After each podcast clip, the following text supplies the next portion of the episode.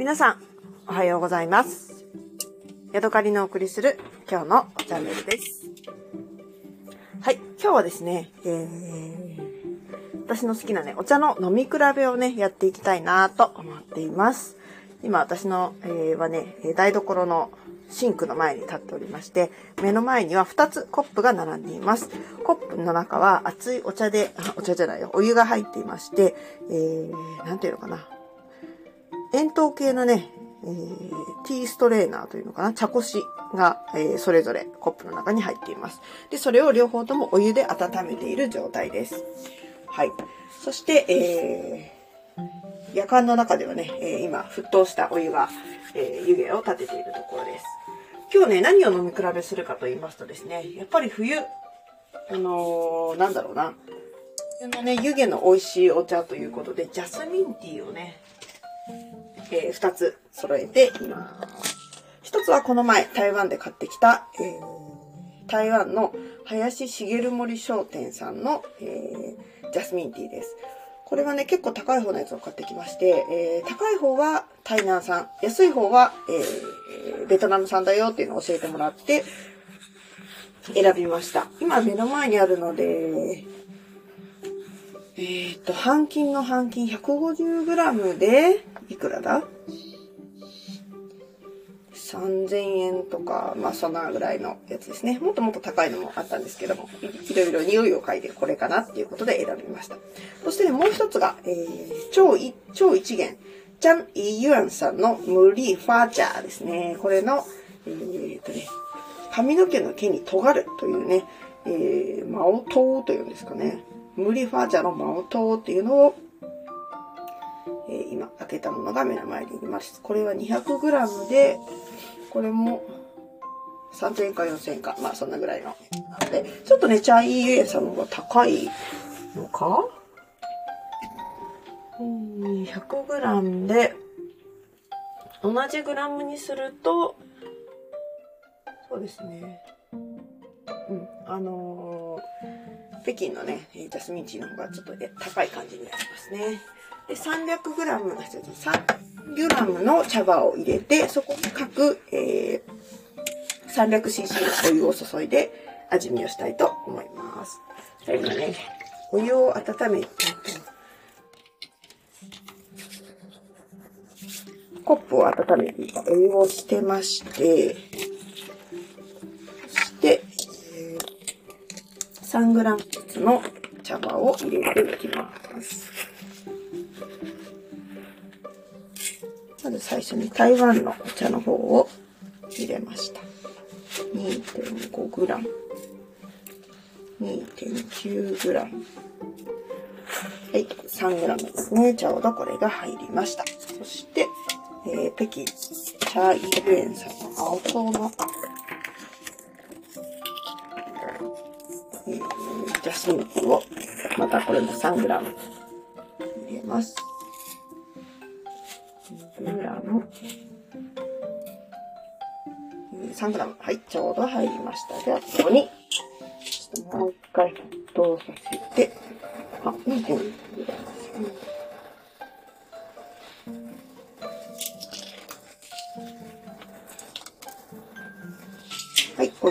注いでいきます。300cc 注ぎます。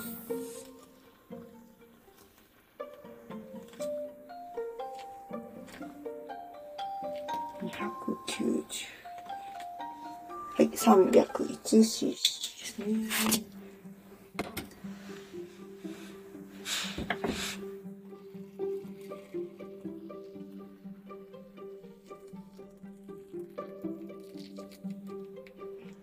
287しかお湯がなかったので、ちょっとあれですけど、まあいいでしょう。はい。早速ね、あの、違いが出てますね。えー、台湾のあの茶葉の方はね、アレクサ、タイマー1分。すごくね、緑色です。えー、北京の茶遊園さんの、えー、茶葉、水色はね、あのー、ちょっと茶味がかかって、茶色味がかかっていますね。え、台湾の方は本当になんか緑茶っていう感じがします。はい。そしてね、えー、構えた状態で茶葉を見ていきたいと思います。今ね、これ台湾のお茶を持っています。えー、ちょっとね、緑茶に、あの、日本の緑茶に近いような感じの茶葉の形をしていまして、えー、割とこう、細かめというか、1センチほどの長さ、そしてちょっとよれているような感じですね。幅は2ミリ、1ミリ2ミリぐらいで、1ミリ ×1 センチで、え、ちょっとよれよれよれとしているというような茶葉ですね。なんていうのかな。あのー、お湯を注いだらすぐこう、ふわっと広がるだろうなっていうような、そんな細かい、細かいじゃないわ。きつい縮れでは、あの、よれではないです。それに対して、北京の方の、えー、ジャスミンティーは、うん、全然違いますね。アレクサ、止めて。よし。1分経ったところでね、一回ちょっとこう、味見をしてみこうなと思います。えー、コップから今、あのー、なんていうのかな。茶こしを引き上げて違うお皿の上に乗せました。はい。そしてね、えっ、ー、と、茶葉の、えー、見た目なんですけれども、北京の茶葉は、うん、見た目からしてもうね、ちょっと茶色みがかかっていて、えー、紅茶とは言わないんだけれども、えー、どちらかというと、あの、少し紅茶、え、雲南の紅茶に近いような、え、きつめのよじりというか、台湾よりももうちょっと、あの、よりが強い感じですね。なので、お湯を注いだ時も、北京のものの方が少しほぐれるのに時間がかかるだろうなっていうような印象が見た目であります。はい。そしてね、今、えー、お湯を注いで1分経って、えー、茶こしをね、コップから引き上げた状態のものを見ています。驚いたことにですね、え水色はね、1分経った後では結構似た感じでした。最初ね、あのー、台湾の方のやつはすごくね、あの、緑茶のような緑色だなーっていうことを思ったんですけれども、1分経ってみると、あまりあの水色にね、違いは出ていません。えー、なんていうのかな。緑茶ほど緑ではないんだけれども、ほうじ茶ほど茶色くはない。ちょっと時間の経った緑茶みたいな、そんなね、色がしています。そして、えー、開いた茶葉を見るんですけれども、やっぱりね、あの、広げてみると、かなりね、形が違いますね。台湾の茶葉の方は、あの、かなり開いていて、えー、大きい葉っぱですね。えー、それに対して、えー、北京の、えー、ジャスミンティーの方へ、まだね、よじれが残っていて、細長い状態ですね。1分では開ききっていないという感じですね。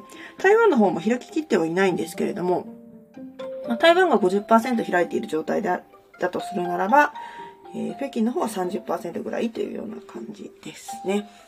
台湾ももうちょっと言ってるかな？6割ぐらいは開いてるかもしれない。はい。では、えー、味ですね。まずどっちからいこうかな？えー、北京の方から飲んでみます。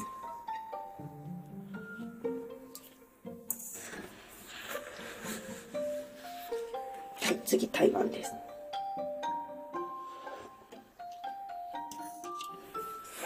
うん。なるほどね。えーとね、北京の方は最初に飲ん。だ時にすごくこのね、ジャスミン臭がね、口の中に、あの、主張が激しいです。それに対して台湾の方は、緑茶の味が最後にね、残るっていうような感じがしますね。もう一回飲ん。でみます。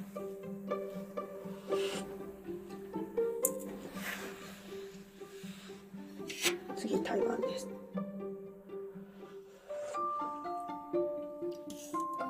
うーん。あのね、北京の方がね、香りが強い。だから、北京を飲んだ後に台湾のジャスミンティーを飲むと、多分香りが弱いというか、あっさりしてる。香りが薄め薄めって言うとちょっと悪口っぽいけど、なんていうのかな。穏やか。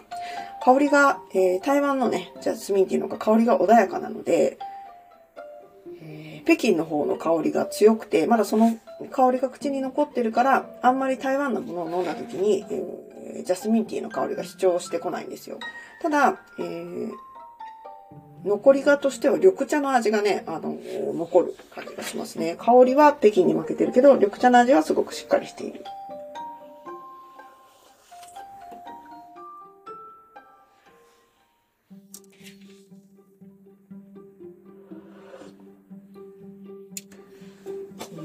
当ですね。全然違うわ。あのー、うん、なんかね、私、これ今開けたのを、開けて飲むのが2回目なんですね。で、最初、あの、北京の、あの、台湾のものを飲んだ時に、なんかね、物足りなさを感じたんですよ。で冬で、この温かいね、ジャスミンティーが夫が好きなので、えー、開けてね、飲んだら楽しいかなと思って開けて、うんってなったんですよね。あれ？ジャスミンティーってこんな風だったっけ？って思って、なんかね、すごくね、物足りなさを感じたんですよ。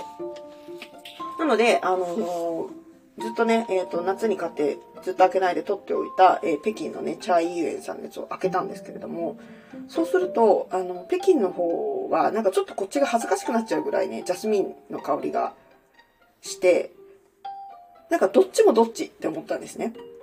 台湾の方は物足りない。北京の方はちょっと恥ずかしいみたいな。恥ずかしいっていう表現があるかわかんない。ちょっといたたまれないというか、なんかちょっと落ち着かないぐらいジャスミンがこう、主張してくる。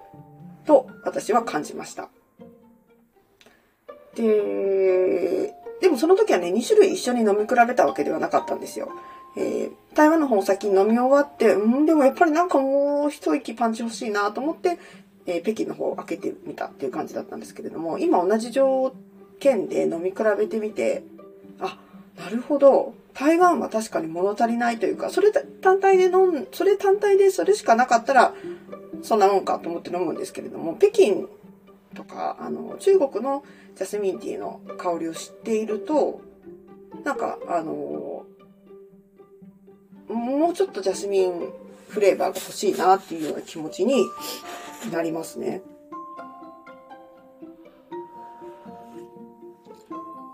ただ私もね、一番最高級のものを買ったわけではないので、ね、もっともっと、あの、なんか香りが何度も8回つけましたみたいなやつだったら、また違うのかもしれないんですけれども。うん、なるほどね。飲み比べてみると、私がなぜ、えー、台湾のやつを飲んで、あれ？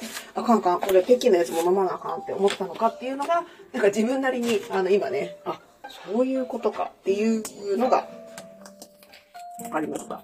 そして、えー、一つね、私が思うのが、北京の、えー、このチャイイエンさんのジャスミンティー美味しいんですけれども、なんかね、香りがね、これって本当にじ、じん、あの、なんていうのかな、普通の香りなのかな、みたいなね、えー、ことを思ってしまうぐらいに香りがちょっとね、あの、強めなんですよね。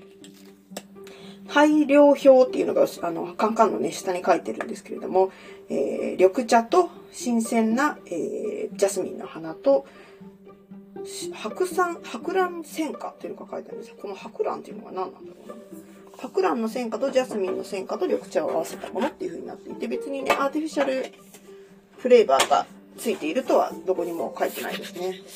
こ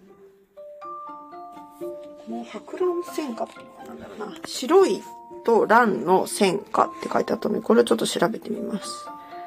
白、蘭、せ、新鮮、花、白蘭戦果とは、白蘭とは、白蘭戦果とは、白蘭戦果。これでは出てこないな。白蘭とは、白蘭、白蘭、白蘭とは中国。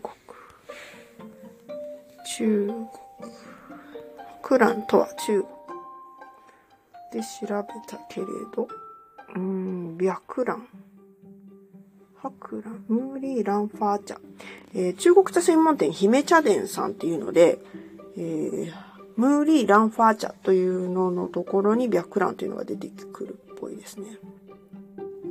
えー、姫茶殿さんのムーリーランファー茶っていうのは、の説明書きは、このジャスミンティーはジャスミン花よりも白蘭花の割合を多めに入れ、引火した花茶です。従来のジャスミンティーのイメージとは少々異なり甘くまったりとした蘭花の味わいが楽しめます。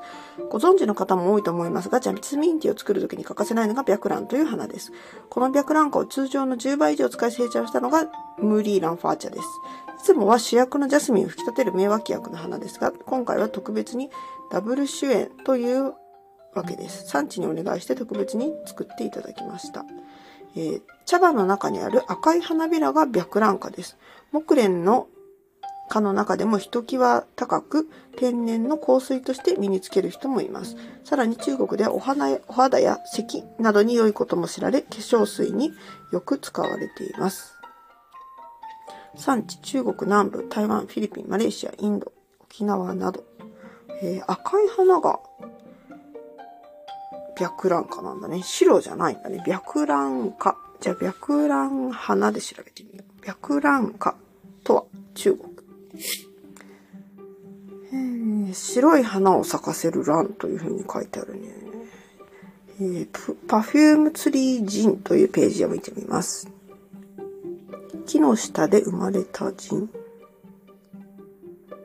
うん、これは私の欲しい情報ではない。白蘭花。中国では夏になると白蘭花という花を天然香水として服に飾る習慣があります。ああ、ちょっと待って、すごいわ。これね、あのー私、台湾旅行してる時に喋ったかな街角でいい匂いのする花を売ってるおばあさんとか、なんだろう、車椅子の方とかがいて、その人からね、私、今回の旅行中に一回花を買ったんですよ。で、むっちゃいい匂いがして、それをね、くんくんくんくん嗅ぎながら歩くのが、台湾とかのね、旅行した時の楽しみで、これね、フィリピンにもね、同じ花ではないんだけど、なんか似たような匂い、いい匂いのする花を売る、教会の周りで売ってる人たちがいて、その人たちからも買ったりするんですけれども、っていうのに使うのが白蘭花なんだ。私に調べてる時なんとなくとは思ったんですけれども、今ここでね、繋がりました。台湾の街角で売っているあのいい匂いの花が白蘭花なんだね。ただ、あの、さっき赤い花って書いてあったんだけど、この白蘭花っていうのは白い花なんですよね。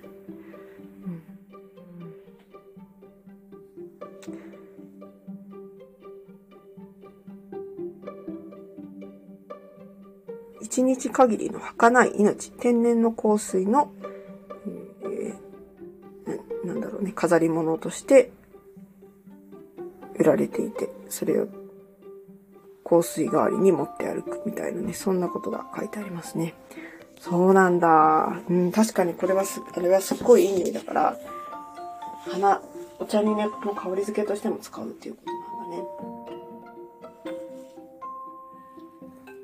はい。というわけでね、今、あの、すごく思いがけない結果で、ちょっと私的にもすごく嬉しかったんですけれども、え台湾と中国のジャスミンティーの飲み比べをして、えーしたら、台湾の街角で売っているあの花のね、あの名前と、えー名前っていうのがね、分かったということで、あの、思いがけない結果でしたが、えー嬉しかったです。というわけで、え今日はここまでです。また次回お会いしましょう。さようなら。